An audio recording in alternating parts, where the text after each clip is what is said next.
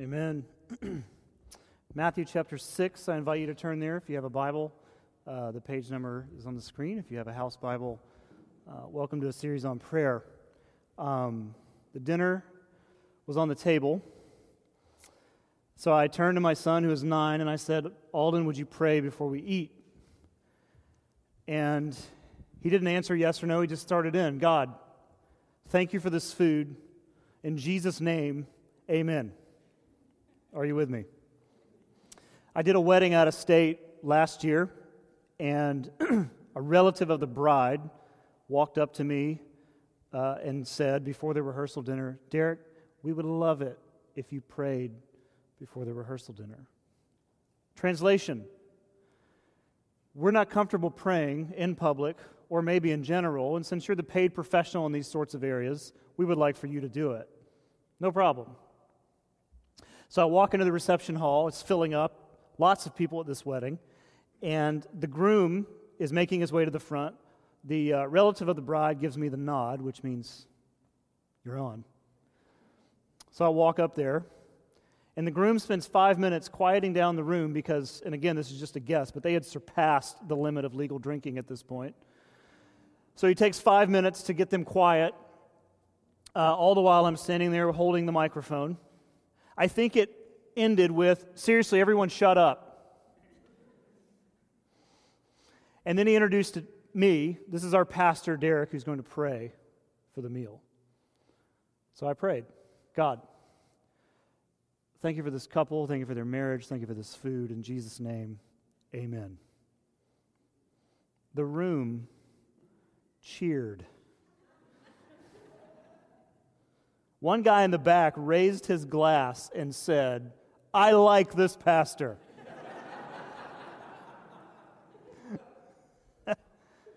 Short prayers. It's not too bad. But as my son said his prayer, God, thank you for this food in Jesus' name, amen. I was settling in for the prayer, and he said amen and was eating. So, as he's saying his prayer in the three or four seconds that it took, I'm having this conversation in my head very rapidly that went something like this That's what he always prays. Everybody tells you, children, they have these like real genuine, beautiful, heartfelt, meaningful, profound prayers. That may be true, but my son is in a rut.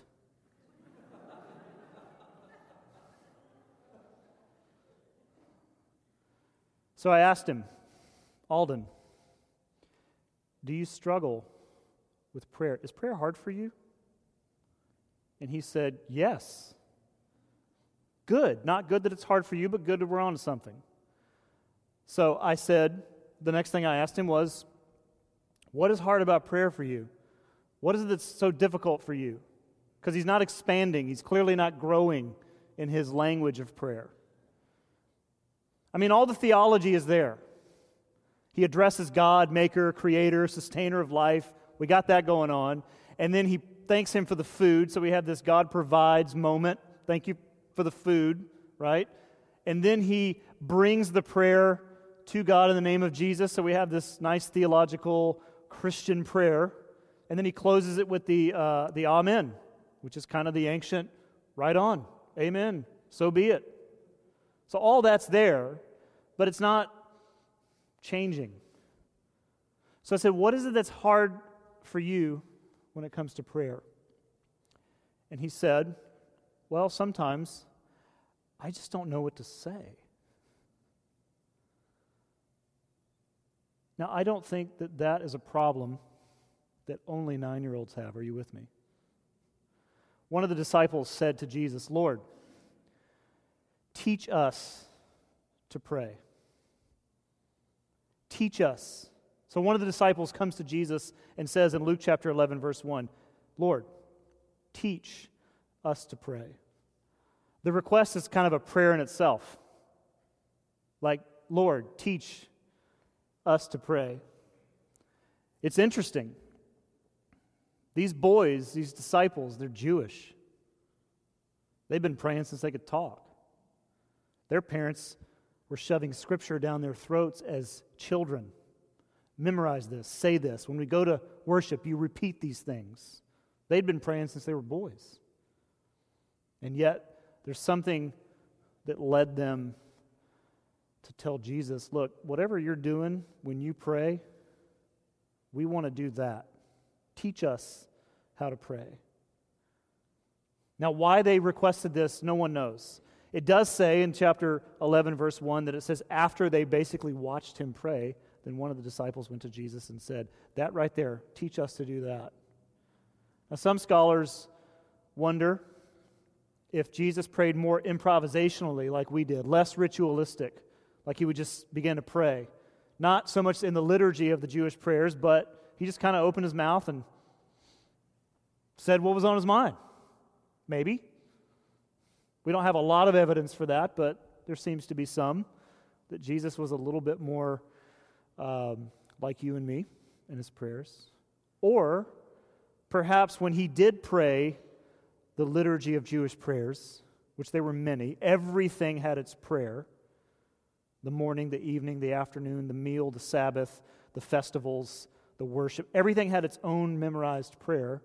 But maybe when he said them, maybe there was some kind of like they could feel something and hear something different. But whatever it was, they went to him and they said, Jesus, teach us to pray. Now, part of it is the disciple teacher relationship. We want to be like our teacher, right? Because the follow up in this verse is, Lord, teach us to pray as John the Baptist, the baptizer, taught his disciples to pray. So there is a sense in which they just want to learn to be more and more like Jesus in his prayer life. So again, here we are. Teach us to pray. Now, whatever questions they had about prayer when they requested Jesus, requested that Jesus teach them about prayer, whatever questions were hanging in the room, I'm imagining are hanging in our room today.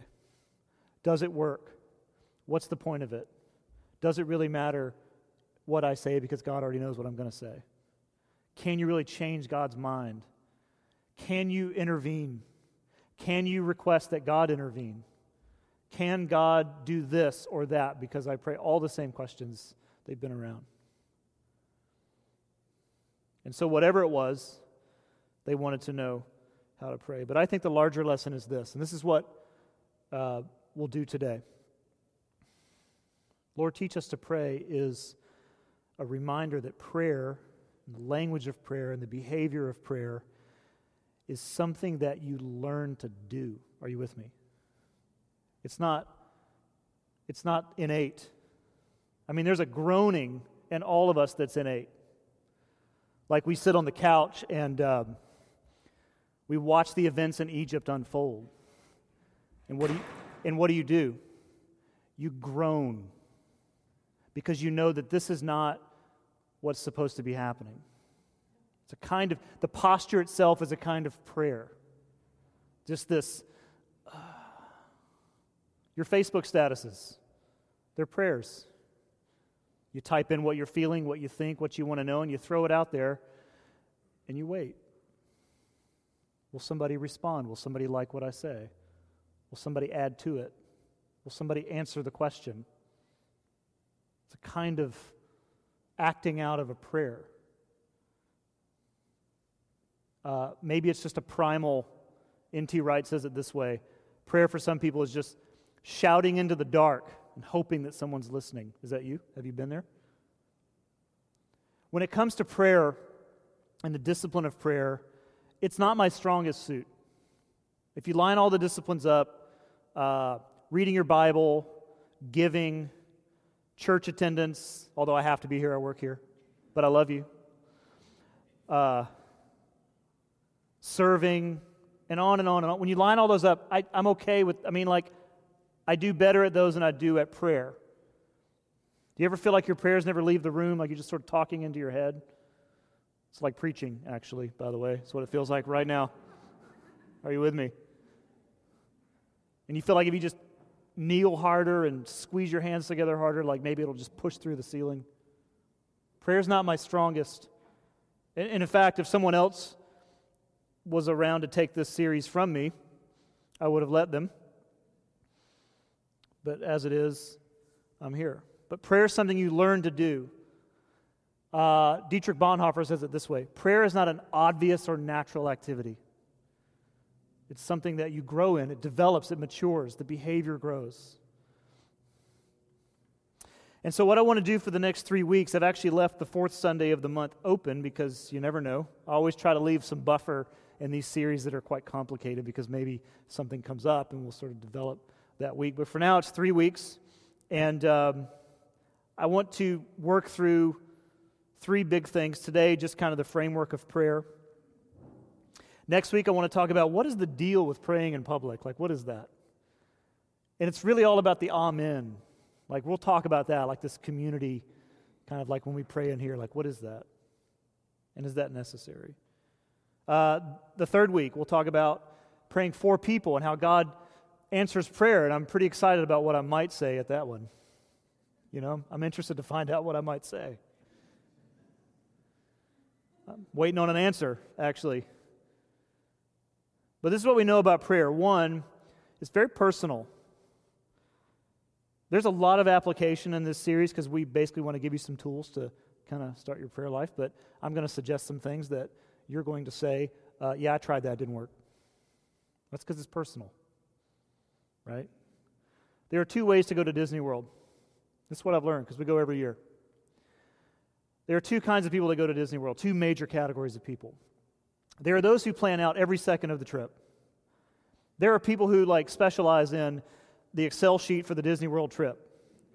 You get up at 7, you go here at 8, you're here by 9, you're here at 10:30, and it's like this on and on schedule all the way through. You know what ride you're going to ride first, second, third, fourth, fifth, 10th, 11th, 12th. You know which park you're going to be at at this time, this time of the day because you know the stats and the data and you need to be here because it's better at this time of the day and the year and whatever. And so you have all this like schedule printed out and, um, and you're going to know where you're going to sit at what fireworks show at what time and what place and whatever and on and on and on and on. There's those kinds of people. And as you can probably guess, that's not me. However, all of that work is done so that you enjoy the park. And those people love it. And they just have the best time. Otherwise, they wouldn't keep doing that. But then there's the other category, which is me. We sort of go and wake up and go, Where do you want to go today? Let's go to the Magic Kingdom. So we get some coffee and um, we wait for the bus and we go to the Magic Kingdom and we walk into the Magic Kingdom. And it's just so magical and we're walking in to Main Street and we say, what, what do you want to do first? I don't know, let's go over there. So we walk over there and we get in a line. Oh, that looks cool. Let's get, we've never ridden this, so we wait for four hours to ride a ride. And that's how we do it. Now, you put those two people at the table and start talking about the best way to enjoy Disney, and you're just going to have a fight. But the truth is, we love it. And the people who've got it like the apps, you know, they love it too. And it's because it's just personal. When you start talking about how to do something like prayer or any sort of relational thing, it's hard to put too much framework on it because at the end of the day it's very it's very personal. It's also very experimental. Prayer is something you experience. It's not something you watch. It's not something you sort of take notes on. It's something you do. And so there's this experimental and also with that, this experiential piece to it. And we'll talk about this more at the end, but that's kind of how you learn to pray through doing it. You experiment, experience it. it's also very relational. It's me and God, and sometimes it's we and God, which is interesting. But it's also very, and can be, very confusing and frustrating. Amen? Philip Yancey wrote a book called Prayer, very creative title. And this is a quote from it. It says, In theory, prayer is the essential human act, a priceless point of contact with the God of the universe. But in practice, it's often confusing and fraught with frustration. So, when we put this series together, we had one goal, if you will, and it's this that we can inspire you and us, me, to grow in the spiritual language and behavior of prayer. All right.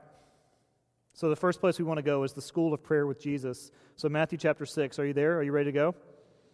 Here's how we're going to do it we're going to go backwards, because that's what you do. And I'm sort of wording this There are several titles for each section, but because I really couldn't decide. But it kind of moves in this direction uh, what to pray, uh, how to pray, and where to pray. And then we'll sort of end with the big, ah, this is why we came moment. I guess I could give you that first, we call it a day. But it's nice to go backwards and get there the long way. Now, let me just tell you that this passage is, again, one of the most comprehensive teachings on prayer in the Bible. It may be the most comprehensive. And it's from Jesus himself, so this is a great place to begin. We're not going to begin with a formula, we're not going to begin with like the latest read on prayer, but we're just going to go back to Jesus and just sort of look at some things that he has said before. I've probably taught this passage for 20 years, but it's still fresh. And so maybe some things will be familiar uh, as we move through it, but just listen in terms of your prayer life and how that sort of works and or isn't working. And then we'll do that. Um, there's lots of application in here. And so the way that we'll do this, we almost called this series the, the prayer lectures because I don't know if there's much preaching happening. Uh, I'll throw a story in there, maybe make it like a sermon. But I'm just going to give you lots of things to try and to think through uh, along the way. So this has a lot of immediate application. But let's start with verse 9. And this is the kind of what to pray sort of thing. So after his teaching on prayer, Jesus says in verse 9, This then is how you should pray. So here it is. Here's kind of the framework for prayer. And you know this Our Father in heaven, hallowed be your name, your kingdom come, your will be done on earth as it is in heaven. Give us today our daily bread. Forgive us our debts as we also have forgiven our debtors. And lead us not into temptation, but deliver us from the evil one. You've heard this before, right? We did a series on the Lord's Prayer a couple years ago, and we went piece by piece by piece. So you can kind of dig into the vault on the website and find that.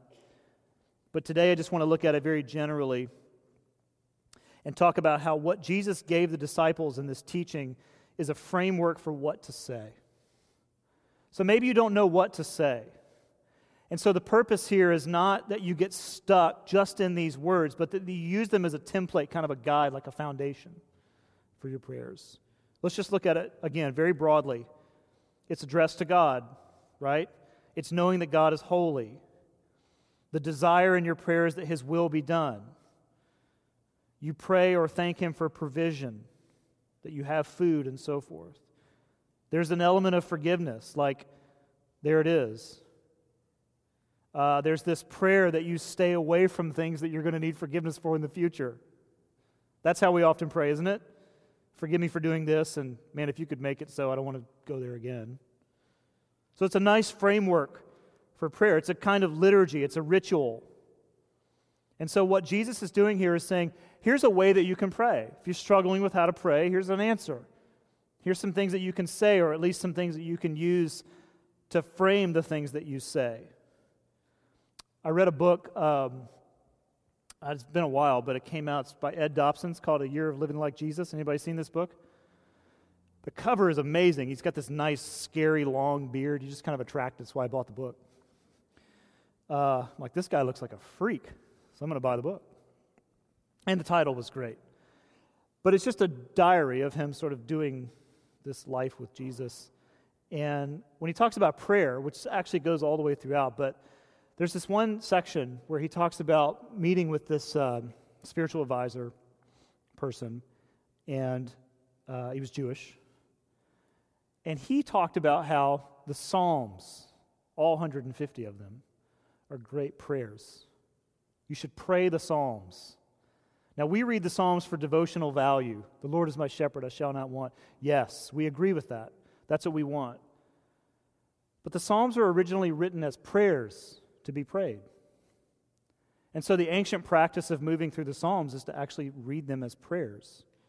So he talked about how he said, or he, that he laid out a schedule that he was going to read 15 Psalms a day five in the morning, five in the afternoon, five in the evening. Not for devotional value, no journal, no pen, just reading them as prayers. And so every 10 days, he would go through the whole, all 150 of them. So I tried that. And he did this for a year. And uh, so I tried it. And it is very, very interesting. Uh, I offer that to you as a practice. If you don't know what to say, the great thing is there's a book in the Bible that's like, here's some stuff you can say. Here's some things that you can pray.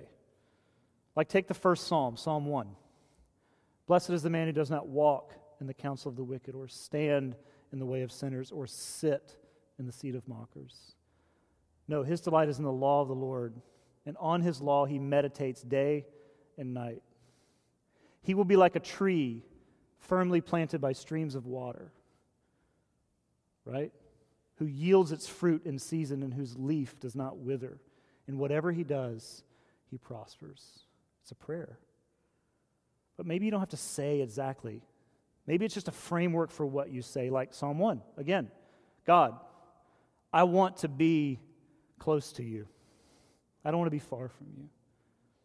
And I want your ways, your word, your teachings to be so ingrained in my life that I think about them day and night. This is the prayer of Psalm 1. I want to be like this tree that's just blooming all the time because the streams, you, your word, your ways are just flowing into my roots. Do you get it? They can just become a framework for prayer. So when Jesus offers up, here's the Lord's Prayer it's a liturgy. It can be something that you say word for word, or it can just be a template for what you will say. Leading up to the night of worship, we're offering, some of you have weighed on, on this through the newsletter, but I ask you to consider doing it. But there are 15 psalms in the Psalms known as the Songs of Ascent, often sung by the Israelites on their way to worship. Kind of the ancient set list, if you will. Uh, we're going to send out 15 straight days leading up to the night of worship. There are 15 days from next Sunday to the night of worship. So, starting on next Sunday, we send out these daily readings and devotions. You'll get an email again next week. Tell me you want them, and we'll just do it for you. I mean, we'll just do one of these, hey, this is how you should pray sort of things every day. I recommend it. But liturgy, and this is important, or ritual for that matter, was never intended to be the end result of anything spiritual. It's an aid, right? There are all these texts in the Old Testament where God says, I'm really tired of your rituals. Don't do them anymore. They make me sick because they've become the end and of themselves. They're just there to help. Rituals are in place to help us get going and moving in the right direction. They're in place to shape us and to give us confidence to, and I use this carefully, to wander around safely when we begin to pray, we can feel free to wander because we know the template. We know what God is looking for when we pray. We know what to say, or at least how to say what to say. Are you with me? Liturgy. Let's back up. Verse 7. Jesus then says, And when you pray, don't keep on babbling like the pagans, for they think they will be heard because of their many words. Do not be like them, for your Father knows what you need before you ask Him. This presents a very deep and heavy theological, confusing why should I even pray if He knows what I'm already thinking? And I used to struggle with that. We'll deal more with this in the last week, but now that I have a son, you just know what your son's going to say. You know, when he comes in, he's got the Wii controller in his hand, his homework's in the other hand. I know what he's going to ask me right? He doesn't know that I know. And in fact, it freaks him out when he figures out that I knew. But you just know your son so well. You already know. And that's just a small, like, it's amazing to think what God knows. But we can, like, almost like accurately guess what our children or our best friends or our spouse are going to say. But God just knows. Or uh, my son, like he'll get a gift. And you know that he's going to say thank you. You know that. But it doesn't mean you don't want to hear it. Are you with me? In fact, you're ticked if you don't hear it. Really? I gave you the lightsaber for Christmas and you didn't say thank you? I'll take it back. That's bad theology, by the way. But you know he's going to say it because you've trained him to say it. But you still like to hear it. That's just a, we'll do more of that in a few weeks, but just to maybe set your mind at ease on that piece. But the piece here that's most important for us right now is Jesus is really pushing us that when we do pray that there needs to be like a real honesty in this. And this one this little piece about honesty and like just quit like saying things just so you think they'll be heard like trying to say the right things or whatever. I like how this comes before the model prayer, like it comes before the liturgy. It, beco- it becomes, it comes into the teaching before the ritual, as perhaps it's kind of a warning not to do what I'm about to tell you to do just for the sake of doing it. Like when you do pray, don't just keep saying this thing over and over and over and over again just because you think that's going to get through to me. Like I like how this teaching about just be who you are in my presence, just be that person. Don't try to act, don't try to fake it, just be honest with me. Just say what you're going to say. If you can, turn to Acts 19. This is a really, really small uh, riff and a larger story, but um, and you'll probably have all sorts of questions, but that's okay. I just love this. Uh, so you know, in the days of Jesus, other faiths, other religions, and even within Judaism as well, but people would get into this habit of just praying the same sort of set prayers over and over and over again. Nothing wrong with that. But they became into themselves like a ticket into the presence of God or into his favor. And so they would just keep like repeating these things, like incessantly. So, verse 34 But when they realized he was a Jew, they all shouted in unison for about two hours Great is Artemis of the Ephesians. That right there. One, two, three, four, five, six words for two hours. Are y'all ready? Let's go. Great is Artemis, the Ephesians. Great is, what are they doing? What, what is that? The ancient uh, Stoic philosopher Seneca called this fatiguing the gods. These religious people would just beat their gods to death with their prayers into submission. They just feel like if they can just keep saying it over and over and over and over again that maybe they'll be heard. But Jesus is saying here in his teaching, look, just, uh, just say what's on your mind. Tell God what is happening with you. Again, this is the reason he says, look, he knows you so well that he already knows what's going on in your life. So just talk to him. It's not technique or formula, it's a relationship, so just talk. There's something profound about that. Like, I like, again, I like how it comes before the formula. Here's a nice formula for prayer, but before we get there, don't use it as a vehicle to impress God, to speak out in public so that people can hear how spiritual you are. Just say what's on your mind. The next thing, verses 5 and 6, as we pause while the fireman goes by. Okay. Jesus says, And when you pray, and this is the beginning of the teaching, when you pray, do not be like the hypocrites, for they love to pray standing in the synagogues and on the street corners to be seen by men. We have a friend, Rabbi Derek. He's been here before. I'd like to have him come. Maybe that's what we'll do on the fourth Sunday. But anyway, uh, he's a Christian, but he's also a rabbi. It's very interesting. And I emailed him about prayer, and he all he emailed me back, you know, in nice rabbinical form. Uh, he said, "Catholics kneel, Protestants bow." Jews stand. And so Jesus is addressing something they already know. They loved to pray standing in the synagogues. the way it worked. You stood for prayer, you stood for the reading of the word. The teacher of the Bible actually sat. This whole thing is reversed, by the way. I'm standing, you're sitting. It's not how it used to be. And they would stand. And they loved to stand and pray, basically in public. Now, the reason for this is that there were set times to pray morning, noon, afternoon. Wherever you were, at whatever time that was, in whatever place you stopped and you prayed. And you had memorized prayers. The, the most famous one would be the Shema, this three piece prayer from both Deuteronomy and Numbers. And they would say these things over and over again. They would pray these things all the time. Everything had its prayer. So wherever they were, they would stop. So it could be in the middle of the street, could be in the workplace, could be in the marketplace, could be in the shopping district, could be on the steps of the synagogue. They would stop and they would pray, and they typically prayed out loud. Nothing wrong with that. A lot of people sort of read this teaching as, oh, this is against community or public prayer, but that's not true. In fact, the Lord's Prayer, which we'll look at next week a little bit more, is prayed in the plural Our Father, we, and so on. So, community is a very big ingredient in prayer.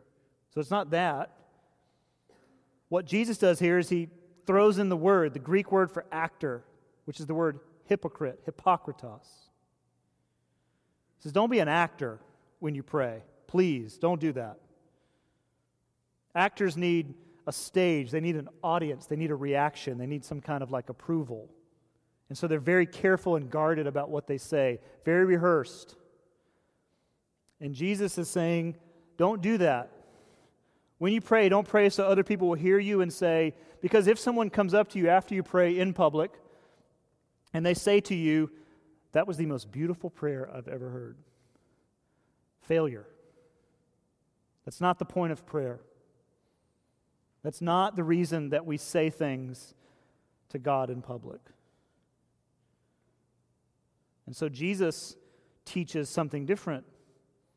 He says, I tell you the truth. In verse 5, I tell you the truth, they have received their reward in full, which is to be seen and heard by other people. That's what they were going for. Some people pray to be heard and agreed with. Some preachers will use the closing prayer as a sermon. Have you been there? What is that? They're praying to be heard. And so Jesus is saying, don't, don't do that. I mean, that's, that's the reward you'll get. If that's what you're going for, you'll get it. But in verse 6, he says, But when you pray, go into your room, close the door, and pray to your Father who is unseen, and then your Father who sees what is done in secret, or as the Jerusalem Bible says, in that secret place. He will reward you. So, people who pray to be heard get rewarded, but people who pray in private, there's a reward there. Now, most Palestinian people in the first century lived in homes that they didn't have rooms. We have rooms in our, they don't have rooms, and they certainly don't have doors. Too poor.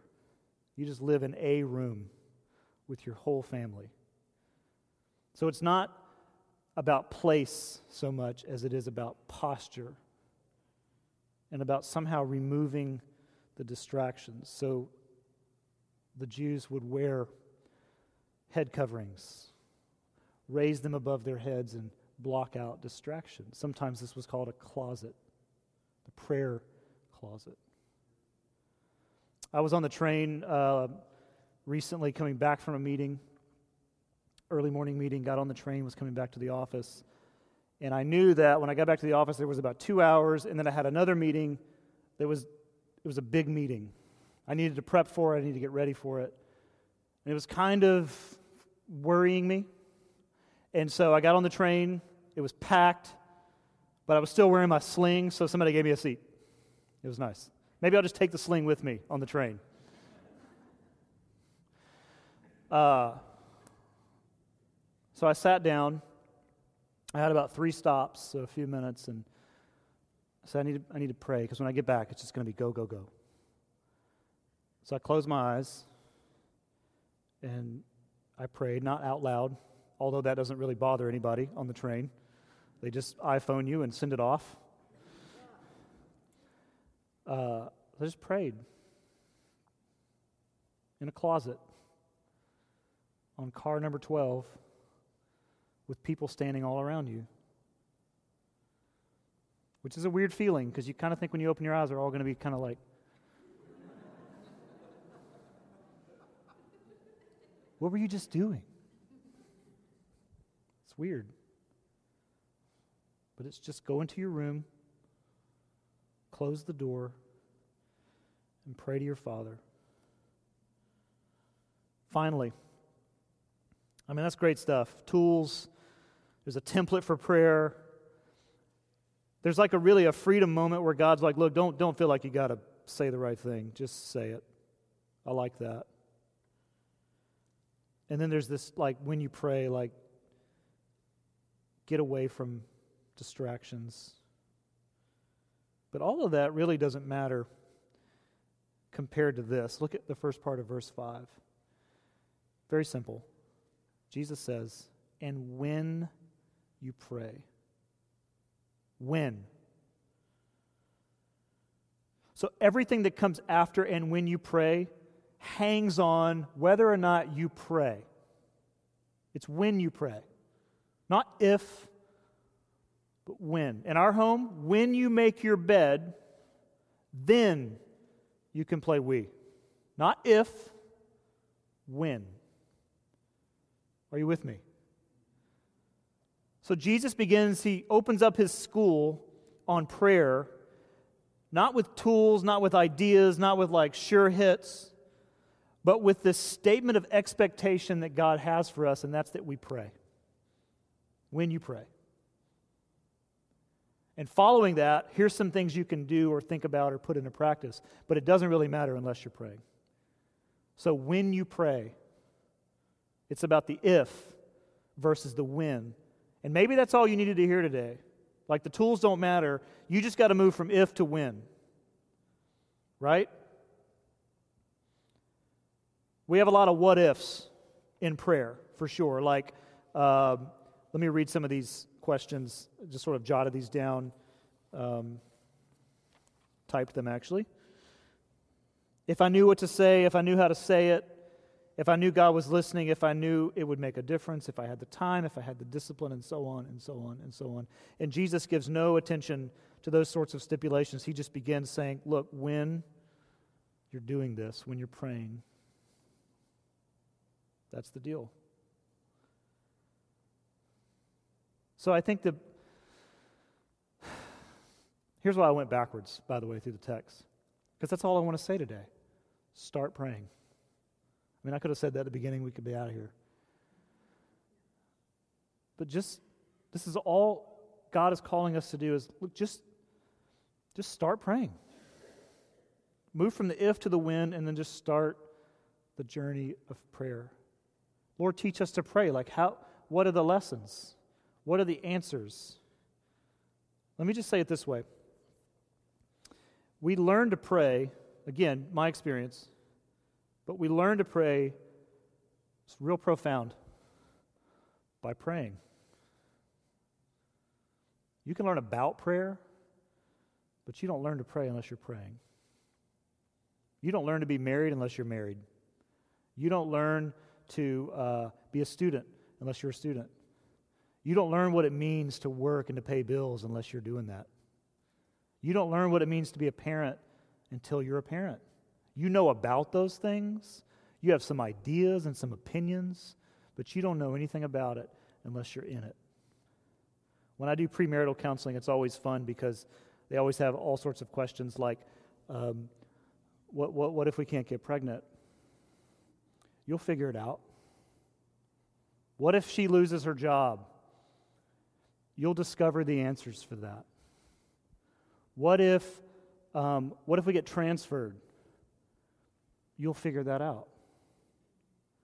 What if both sets of our parents both want us at their house for Christmas? Good luck with that one.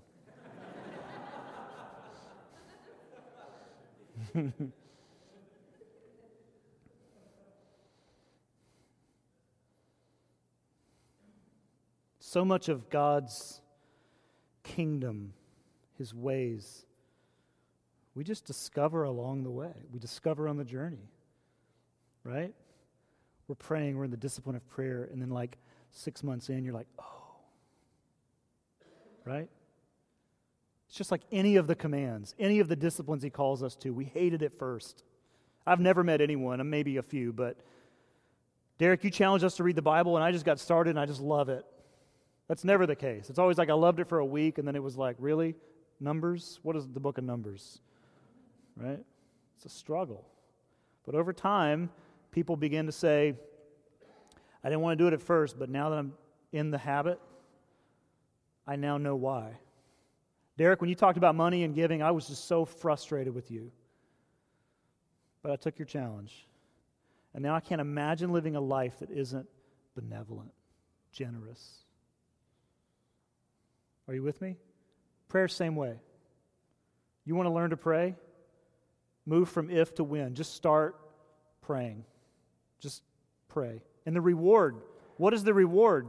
Like in classic Jesus fashion, he doesn't give it to us. And what you do in prayer, God will reward you. What is the reward? I don't know. But the one, and it may be multiple rewards, but the one reward that we can all be sure about is that your relationship with God through prayer will deepen. That's a great reward. So at the end of the day, whatever the other rewards may or may not be, we do know without any doubt that as we pray and as we continue to do this, our relationship with God deepens. It just grows. And so, one last bit of application for you. You may have gotten a card coming in about a roots class on prayer. Do it, take it. We got a panel from our church just sitting up front saying, Here's what the journey of prayer has been for us. Get involved in that, get in the conversation. Learn what it means to pray. Learn what it means to grow in prayer. Learn what it means to actually be rewarded in that, in that you grow in your relationship with God.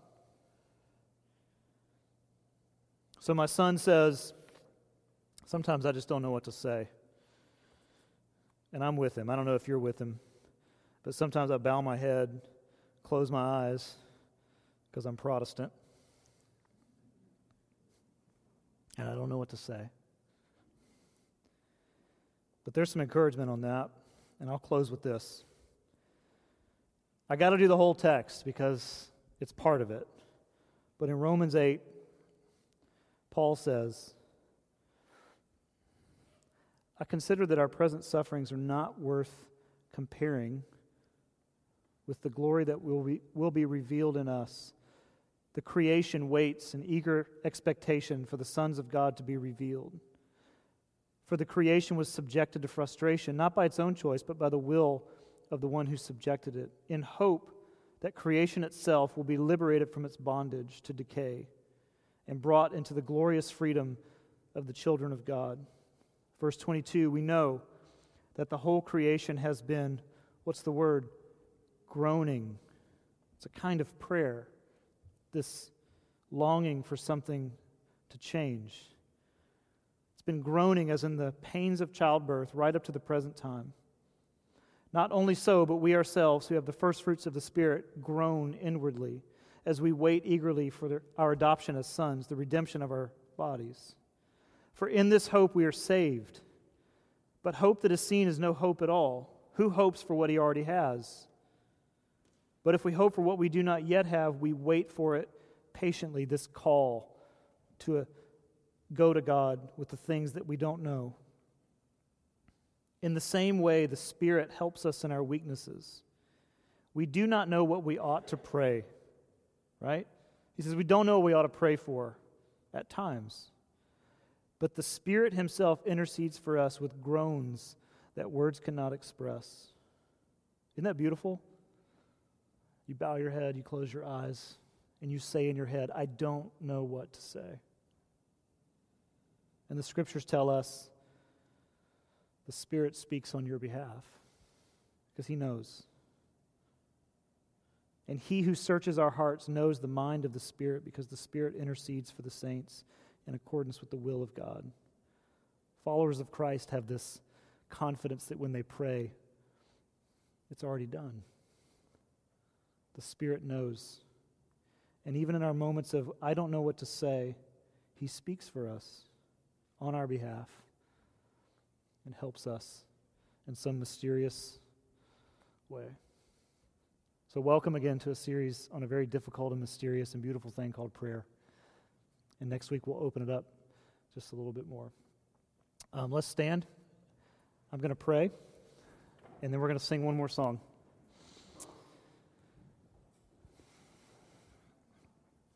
Father, thank you for. Um, our time together today. Thank you for um, the whole service has been a prayer. The songs, um, the silence,